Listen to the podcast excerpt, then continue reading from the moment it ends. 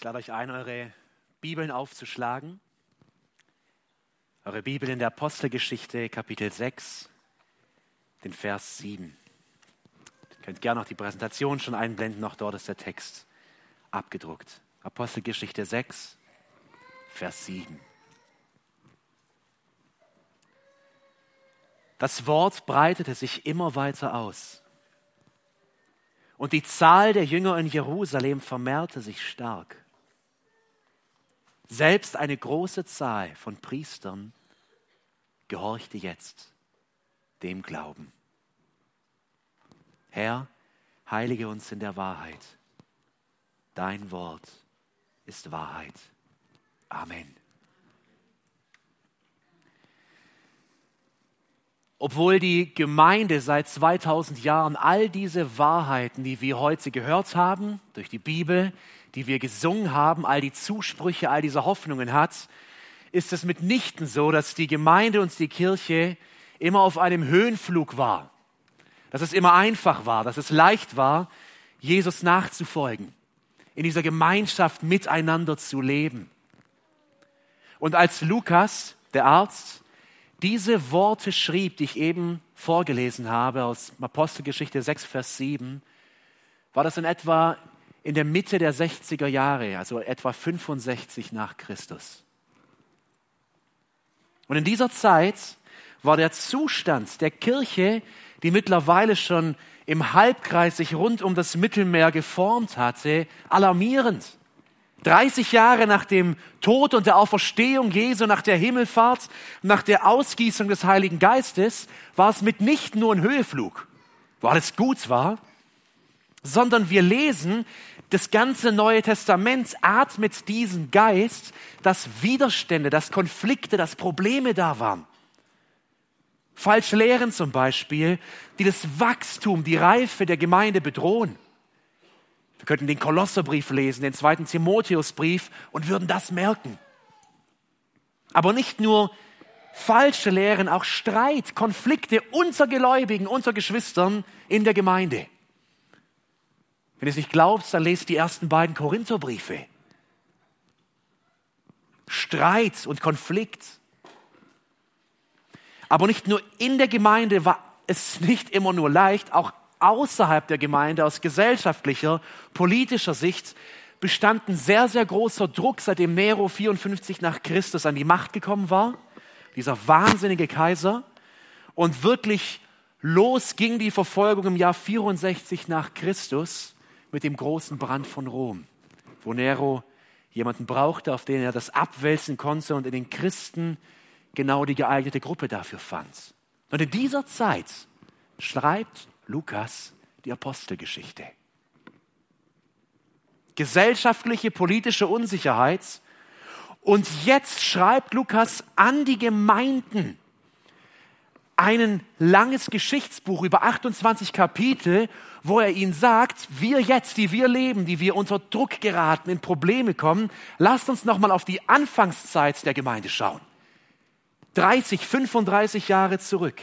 Und lasst uns darauf schauen, was Gott getan hat und was er aus einem verängstigten Haufen von elf Männern, die in den Himmel starrten, ihrem Herrn nach, innerhalb von wenigen Jahrzehnten machte, dass Hunderttausende Menschen zu dieser Zeit vermutlich schon lebendige Nachfolger von Jesus Christus waren.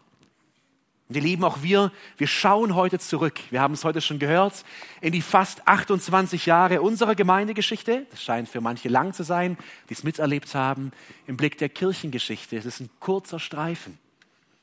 Und wir schauen auch nach vorne mit Zuversicht durch die Ordination von euch Diakonen. Und da drängt sich geradezu die Frage auf von diesem Plateau, auf dem man gewisserweise angekommen ist, in diesem Wachstum, in dem Leben der Gemeinde und wir heute eine Art Aussicht haben und sagen, wie geht's weiter? Wo wollen wir hin? Wie können wir den Auftrag, den Jesus seiner Gemeinde gegeben hat, als Gemeinde in Böbingen hier erfüllen? Und deswegen habe ich diese Predigt genannt aus Apostelgeschichte 6, Vers 7, Vision für unsere Gemeinde. Vision für unsere Gemeinde. Helmut Schmidt hat mal gesagt, wer Visionen hat, soll zum Arzt gehen. Ähm, er hat es politisch gemeint, da hat er wahrscheinlich sogar recht. Aber als Gemeinde dürfen wir diese Vision haben. Dürfen wir diese Vision haben, aber nicht in irgendwelchen Träumereien, was wir wollen und können, sondern diese Vision, die wir gewinnen, ist eigentlich ein Rückblick in die Geschichte, in diese Anfangsjahre der Urgemeinde, um zu sehen, was hat Gott damals getan? Wie hat er es getan? Und dann zur Anwendung zu kommen, was sollen wir heute tun? In dem Vers, den ich vorgelesen habe, heißt es zu Beginn, das Wort breitete sich immer weiter aus. Apostelgeschichte 6, Vers 7. Und Lukas kommt in seiner Geschichte über die Urgemeinde hier ungefähr nach ein bis zwei Jahren, nachdem es die Gemeinde gab, zu dem ersten Rückblick in 6, Vers 7. Und er sagt, wie kam es dazu, dass das entstanden ist, was entstanden ist? Die erste Antwort, das Wort breitete sich immer weiter aus. Und das ist unser erster Punkt. Unsere erste Vision, unser erstes Ziel, das auch wir haben wollen was wir euch als Pastoren heute als ganzer Gemeinde noch einmal mit auf den Weg geben wollen, uns ausrichten wollen. Zuallererst müssen und wollen wir eine Gemeinde sein, die im Wort wächst. Was hatten die elf Apostel, Judas war nicht mehr Teil davon, kurz danach die zwölf Apostel, nachdem ein weiterer dazu kam. Was hatten diese zwölf Männer in der Hand? Nichts. Absolut nichts. Wie konnten sie eine Bewegung in Gang setzen, die wenige Jahre später den gesamten Mittelmeerraum erfasste und heute bis in die entferntesten Punkte der Erde durchgedrungen ist? Sie hatten keinen Einfluss, Sie hatten keine finanziellen Mittel. Sie hatten nicht mal ein Gebäude. Sie hatten keine Liturgie. Sie hatten keine Strategie für Gemeindewachstum. Sie hatten nicht irgendeine sozialdiakonische Agenda. Sie hatten eigentlich nichts. Sie starrten in den Himmel ihrem Herrn nach. Und sie mussten den Auftrag bekommen, geht hinaus. Aber eins hatten sie. Und auf einer Sache bauten sie. Und das war alles. Und das waren die Worte Gottes des Alten Testaments. Und als der Heilige Geist in Apostelgeschichte 2 auf sie kommt, in sie kommt und sie ihnen die Kraft gibt für den Dienst, da lesen wir nur eine einzige Sache, was die Apostel tun. Und wisst ihr, was es ist? Sie predigen. Nicht mehr und nicht weniger. Sie predigen. Sie predigen das Wort. Zwei Beispiele, lassen Sie anschauen. Apostelgeschichte 2, Vers 14. Der Heilige Geist kommt über die Gläubigen, die sich getroffen haben.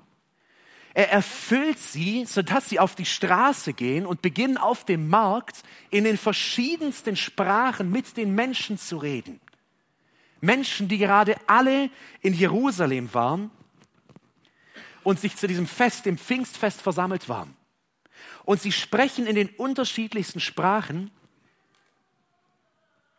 zu Menschen aus Phrygien, Pamphylien, Ägypten, Cyrenien, Libyen und so weiter. Und dann in 2 Vers 14 lesen wir Folgendes. Da trat Petrus mit den anderen elf Aposteln vor die Menge und rief mit Begeisterung, ihr Männer von Juda und ihr alle in Jerusalem, ich will euch erklären, was hier geschieht. Hört mir zu. Das ist alles. Und jetzt folgt die Predigt. Ein Mann, der noch vor wenigen Wochen weggelaufen ist, als sein Herr vor den Hohen Rat gestellt wurde, gefangen genommen wurde, aus Angst, stellt sich wenige Wochen später in Jerusalem auf und ruft tausenden Menschen hinzu und, und ruft ihn und sagt, hört mir zu. Und warum sollen sie ihm zuhören? Weil er eine Botschaft bekommen hat, die Kraft hat, die Leben verändert. Und als Petrus predigt, das ist der weitere Verlauf von Kapitel 2, da lesen wir in 2 Vers 37 am Ende die Reaktion der Menschen, die noch vor wenigen Wochen Jesus ans Kreuz genagelt haben. 2 Vers 37, von diesen Worten waren die Zuhörer bis in ihr Innerstes getroffen. Liebe Brüder, was sollen wir jetzt tun? fragten sie Petrus und die anderen Apostel. Ihr Lieben, wie kann es sein, dass eine Stadt, eine Bevölkerung in einer Stadt, die vor wenigen Wochen einen Mann zu Tode gemartert hat am Kreuz und es bejubelt hat, einige Wochen später einen seiner Nachfolger hören und plötzlich schreien sie nicht mehr, sondern wir lesen, es dringt ihnen ins Herz.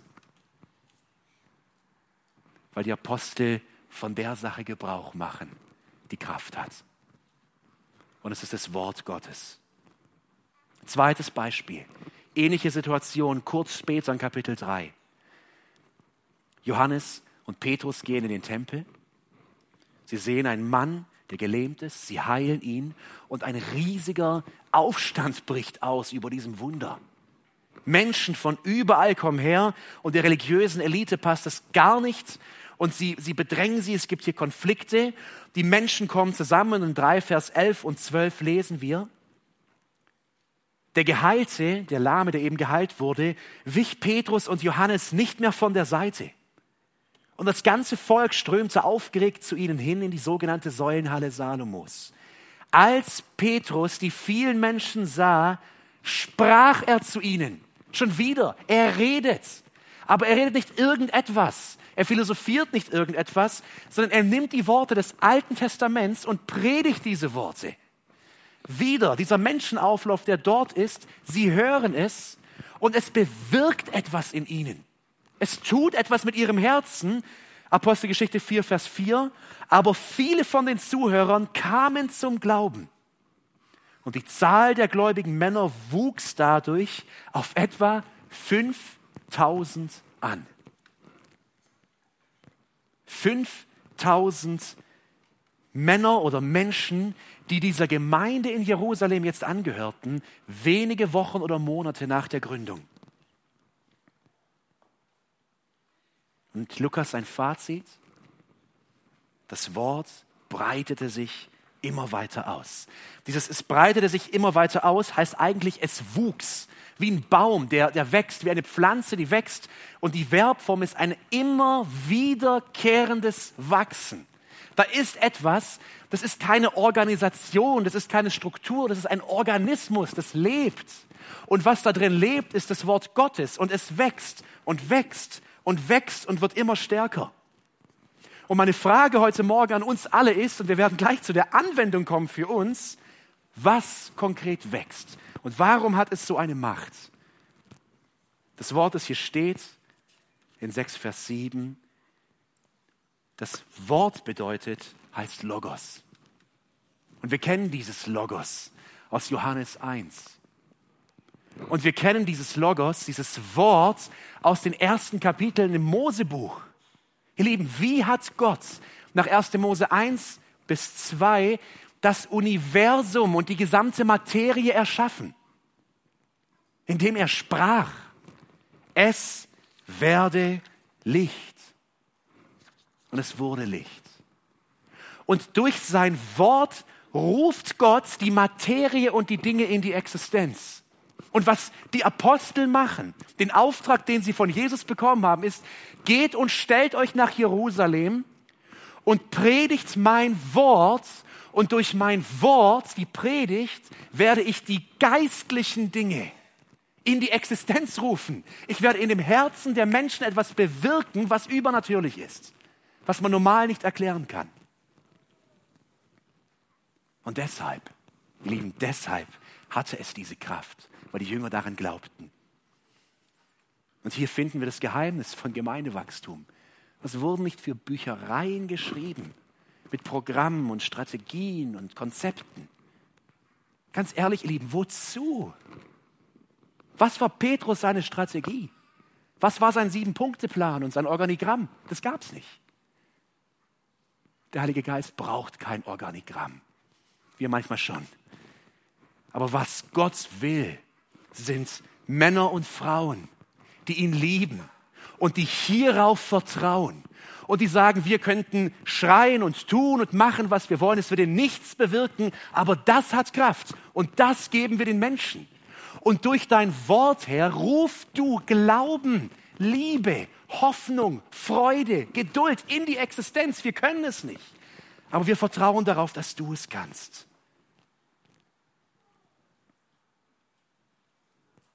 Dass Jerusalem auf den Kopf gestellt wird durch diese junge Bewegung der ersten Gemeinde, es liegt nicht an ihnen. Es liegt am Logos. Es liegt am Wort.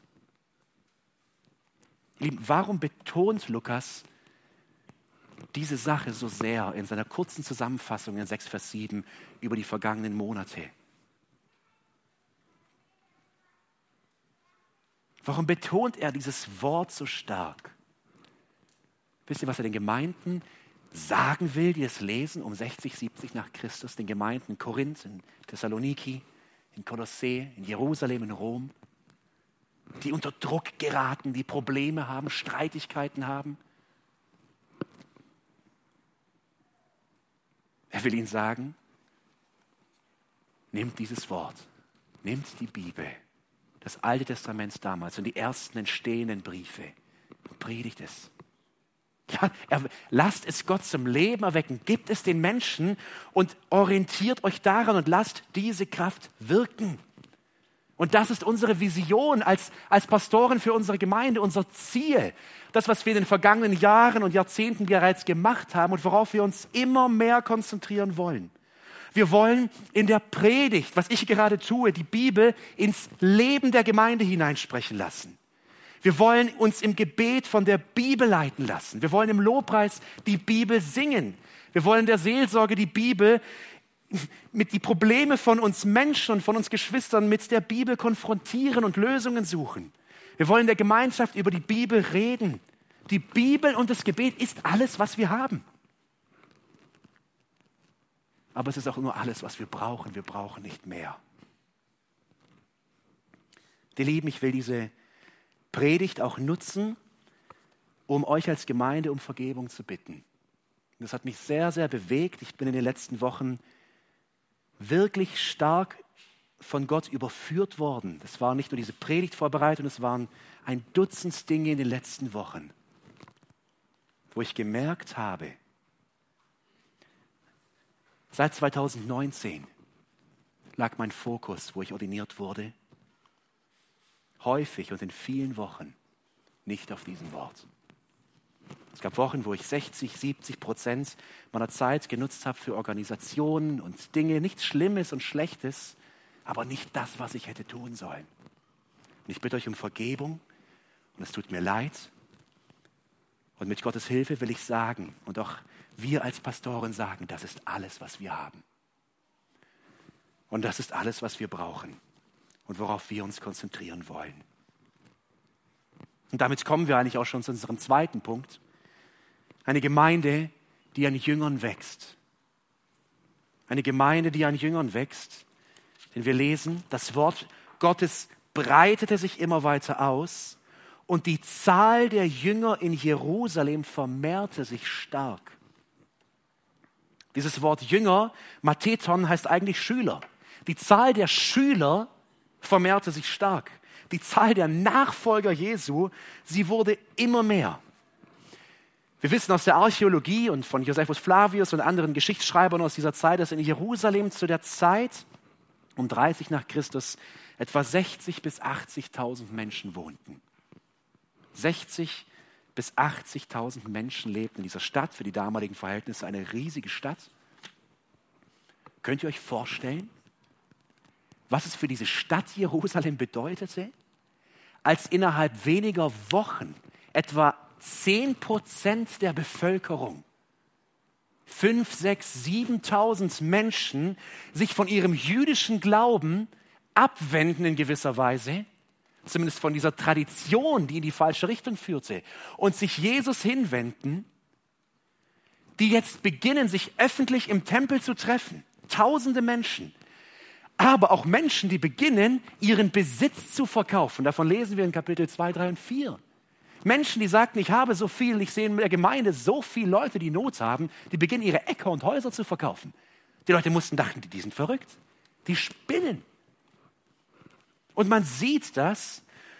Und man sieht plötzlich, wie Ehen, wie Freundschaften, wie, wie die Arbeit, wie das ganze Leben dieser Menschen in einem ganz neuen Licht gesehen wird, denn sie sind Schüler. Sie sind Nachfolger, sie sind Jünger Jesu. Und mit diesem rasanten Wachstum entstehen auch Probleme. Probleme nicht von außerhalb, sondern von innerhalb der Gemeinde. In unserem Kontext in 6 Vers 1 lesen wir, und Dani hat es vorher schon vorgelesen, damals, als die Zahl der Jünger ständig wuchs, gab es auch Unzufriedenheit in der Gemeinde. Die Hellenisten, also die Griechen, beschwerten sich nämlich über die Hebräer, weil ihre Witwen bei der täglichen Versorgung übersehen wurden. Was ist das Problem? Lass uns das kurz verstehen. Petrus predigt in Apostelgeschichte 2. Jerusalem ist gefüllt mit Zehntausenden Menschen, die aus Ländern, heutigen Ländern wie Persien, Türkei, Ägypten, Libyen, äh, Kreta, Arabien kommen. Es sind alles Juden, die aber in dieser griechisch geprägten Welt leben, deswegen werden sie Hellenisten genannt. Und sie kommen einmal im Jahr nach Jerusalem und genau in diesem Moment predigt Petrus und viele hundert, vielleicht tausend von ihnen bekehren sich. Und was tun sie höchstwahrscheinlich? Viele von ihnen gehen nicht zurück in ihre Länder und Städte. Was sollen sie dort? Dort gibt es keine Gemeinde. Sie bleiben in Jerusalem. Aber jetzt entsteht ein Problem. Diese Menschen haben weder Arbeit, vielleicht noch ein Dach über dem Kopf und sie müssen ins Leben hineinfinden. Es sind Witwen, wie wir hier lesen auch. Und so gibt es Probleme, weil sie übersehen werden, wie von diesen Verteilaktionen, die da sind. Sie bekommen nicht genug ab. Und es geht ihnen nicht gut. Und jetzt kommt ein ganz kritischer Punkt in der Geschichte der Urgemeinde. Die Verfolgung in Kapitel 4 und 5 konnte, die Gemeinde, konnte der Gemeinde nichts anhaben. Sie standen umso mehr zusammen. Aber jetzt beginnt ein Konflikt innen, im Herzen, unter den Geschwistern. Und sie merken sofort, wir müssen eingreifen, es geht nicht. Und was tun sie? Vers 2, da riefen die Zwölf die ganze Versammlung der Jünger zusammen und sagten, es ist nicht richtig, dass wir die Verkündigung des Wortes Gottes vernachlässigen und, ums, und uns um die Verteilung der Lebensmittel kümmern. Sie sagen, es funktioniert nicht. Wir sind überladen mit Aufgaben und unser Fokus richtet sich weg von unserer eigentlichen Arbeit, Menschen zu helfen durch das Wort und durchs Gebet. Und wir brauchen andere Menschen, Diener, die helfen und diese Aufgabe übernehmen, die sich um die Schafe kümmern, nicht nur mit dem Wort, sondern auch in der Tat. Und jetzt werden sieben Männer ausgewählt von der Gemeinde. Und nur nebenbei wisst ihr, was so schön ist hier zu sehen? Alle sieben sind griechische Namen. Es waren nicht die hebräischen Juden, die schon in Jerusalem lebten, die natürlicherweise das Sagen hatten, weil sie die Leute davon von da sind, ja. Die anderen, das sind nur so Leute, die dazukamen, schmeckt oder wie man das hier im Schwäbischen sagt. Aber die Gemeinde wählt sieben Männer aus, die alle griechischstämmig sind, die vielleicht aus Arabien, aus Griechenland, aus Libyen gekommen sind und geblieben sind und wählt sie als diese ersten Diener, diese Vorläufer, Diakone für die Gemeinde.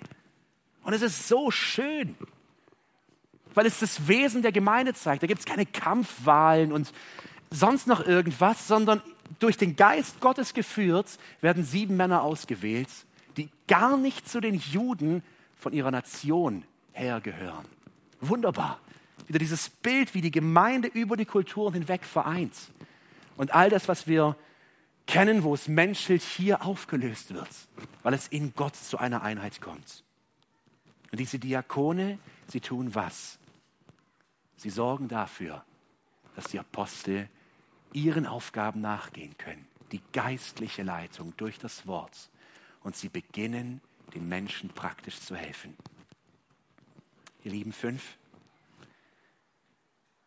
die Gemeinde braucht euch. Und wir als Pastoren, wir brauchen euch. Das ist nicht irgendeine nette Geste, die wir hier machen, sondern wir brauchen euch wirklich.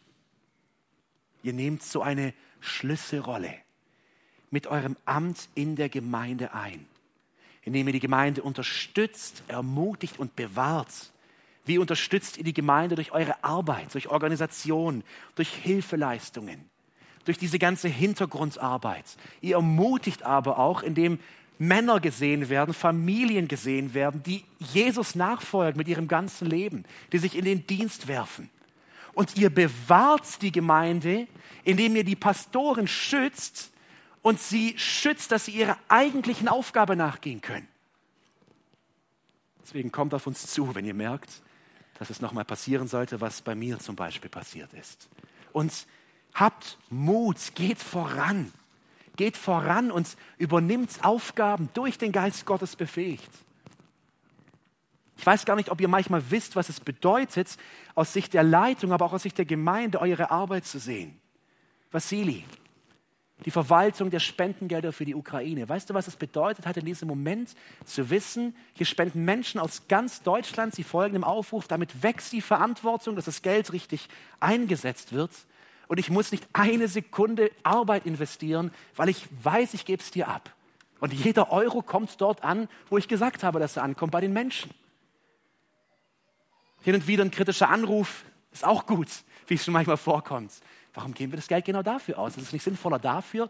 Genau diese Arbeit. Martin, weißt du, was es bedeutet, zum Glaubenskurs zu kommen und da liegen einfach die Kopien bereit. Die Untertitel für die Filme sind da. Alles ist vorbereitet. Ich will dir schreiben für die Homepage, und das ist schon längst gemacht, was das bedeutet und was für eine Stütze das ist. Benny, der Hilfseinsatz in Moldawien, der ansteht. Die Monatsspenden, die du initiiert hast. Viele, viele tausend Euro, die gesammelt werden konnten und an Bedürftige gegeben werden konnten. Und die Gemeinde sieht es und sie wird ermutigt. Markus, weißt du, was es bedeutet, dir eine Vereinssatzung auf den Schreibtisch gelegt zu bekommen von dir und zu wissen, du hast es gut gemacht. Plötzlich ist da professionelles Briefpapier, wie ich es jetzt gesehen habe, auf einmal einfach da. Ich meine, es sind Kleinigkeiten, aber es ist wunderbar zu sehen, wie du im Hintergrund den Kalender organisierst und die Dinge laufen und die Zeit bleibt und diese Aufgabenteilung bringt sowohl das Praktische wie auch das Geistliche voran. Sigi, weißt du, was es bedeutet hat für mich, bei einem Krankenbesuch zu sein und zu fragen, ob man es organisieren soll, ob jemand zum Abendmahl kommt. Und dann wird gesagt, Sigi kommt am Nachmittag, der hat schon längst angerufen. Es ist so wunderbar, Menschen zu helfen, ihnen nachzugehen. Wir wollen euch ermutigen, geht voran. Geht voran und predigt das Evangelium von Jesus Christus in der Tat. Und die Folge wird sein, wie damals in der Apostelgeschichte, so auch bei uns, das, was wir hier lesen, und die Zahl der Jünger in Jerusalem, Klammer und in Böbingen, vermehrte sich stark. Ihr Lieben, aber es geht nicht um Zahlen. Gott geht es nie um Zahlen. Es geht um Reife. Es geht um eine Gemeinde, die im Wort wächst, die an Zahl durch die Jünger wächst, aber die vor allem im Glaubensgehorsam wächst. Denn was lesen wir als drittes? Selbst eine große Zahl von Priestern gehorchte jetzt dem Glauben. Der dritte Punkt. Das ist so interessant formuliert. Eine große Zahl von Priestern gehorchte dem Glauben. Nicht sie glaubten, sie gehorchten dem Glauben. Und wir müssen uns das vorstellen, das verstehen. In Jerusalem und rund um Jerusalem leben Tausende von Priestern. In der Regel Nachfahren des Stammes Levi, aber auch andere, die zu diesen religiösen Gruppierungen der Sadduzäer, der Pharisäer gehörten. Und ihr gesamtes Leben, ihre ganzen Familien sind aufgebaut rund um ihre Religion. Und jetzt lesen wir, dass viele dieser Priester, dieser Pharisäer, dieser Sadduzäer diesem Glauben, in dem sie aufgewachsen sind, den Rücken kehren und beginnen, Jesus Christus nachzufolgen, sich taufen zu lassen öffentlich, sich zu Jesus Christus zu bekennen und damit alle Konsequenzen zu tragen, die es nach sich zieht. Sie stellten sich damit gegen ihre oft radikal religiösen jüdischen Familien. Und sie wurden zu Feinden als Familienmitglieder. Das war die Situation. Und deshalb diese Aussage, sie wurden dem Glauben gehorsam. Die Lieben, das hat Jesus uns gesagt. Markus 8 ist so deutlich. Als Gemeinde folgen wir Jesus Christus und wir gehen in seinen Fußstapfen und in seine Täler der Demütigung mit hinein, um eines Tages mit ihm aufzuerstehen. Markus 8, die Verse 34 bis 38. Jesus selbst lehrt hier, wenn jemand mein Jünger sein will, dann muss er sich selbst verleugnen. Er muss sein Kreuz aufnehmen und mir folgen.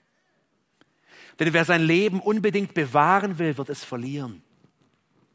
Wer sein Leben aber wegen mir und der Heilsbotschaft verliert, der wird es retten. Denn was hat ein Mensch davon, wenn er die ganze Welt gewinnt, dabei aber sein Leben verliert? Was könnte er denn als Gegenwert für sein Leben geben? Denn wenn in dieser von Gott abgefallenen, sündigen Welt nicht zu mir und meiner Botschaft gestanden wird, zudem wird auch der Menschensohn nicht stehen, wenn er, begleitet von den heiligen Engeln, in der strahlenden Herrlichkeit seines Vaters kommt. Und das passierte hier. Das war nicht billige Gnade, die die Menschen hier annahmen. Sie begriffen, was Jesus für sie am Kreuz tat. Und sie begannen ihm zu folgen und sich von ihrem alten Leben abzukehren. Und das ist auch das, was wir brauchen und was wir wollen. Eine Gemeinde, die im Glaubensgehorsam wächst, die in der Nachfolge wächst. Ihr Lieben, das ist das Gebet, das Ziel von uns als Pastoren, jetzt als Diakonen, dass wir mehr und mehr zu einer reifen, hingegebenen, gehorsamen Gemeinde werden, die jeden Lebensbereich, jeden Lebensbereich unter die gute Herrschaft Jesu stellt. Brüder und Schwestern, die ihre Ehen in Liebe und in Treue aufbauen Brüder und Schwestern hier in der Gemeinde, die diese, ihre Häuser zu Orten des Glücks und der Hoffnung machen.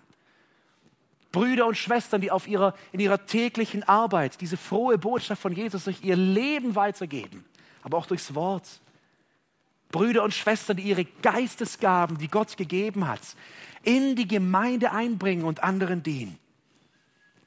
Brüder und Schwestern, die gemeinsam, wir als Gemeinde, diesen schmalen Weg gehen, den Jesus selbst so bezeichnet hat und den Fußstapfen Jesu folgen.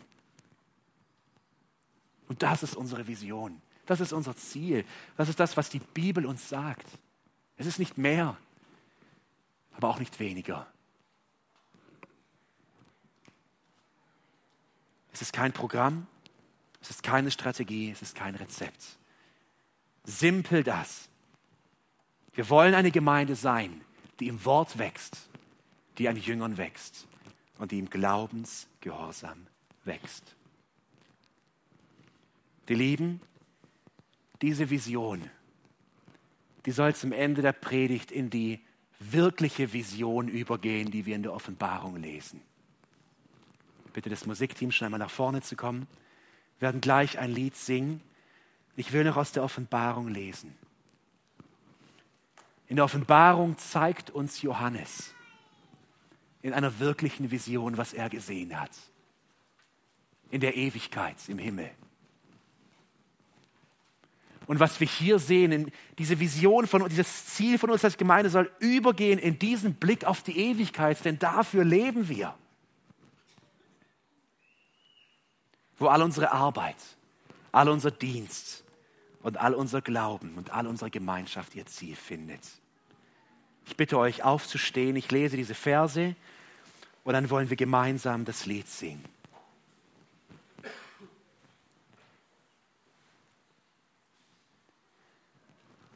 Dann sah und hörte ich eine unzählbare große Schar von Engeln. Es waren Tausende und Abertausende. Sie standen im Kreis um den Thron um die mächtigen Wesen und die Ältesten und riefen in gewaltigem Chor, würdig das Lamm, das geopfert worden ist, würdig zu empfangen die Macht und Reichtum und Weisheit, Stärke und Ehre, Ruhm und Anbetung. Und jedes Geschöpf, das es gibt im Himmel und auf der Erde, unter der Erde und im Meer, hörte ich mit einstimmen, dem, der auf dem Thron sitzt und dem Lamm. Preis und Ehre, Ruhm und Macht für immer und ewig. Amen, sagten die vier mächtigen Wesen, und die Ältesten warfen sich nieder und beteten an. Und das wollen wir tun mit dem Lied Fast daheim.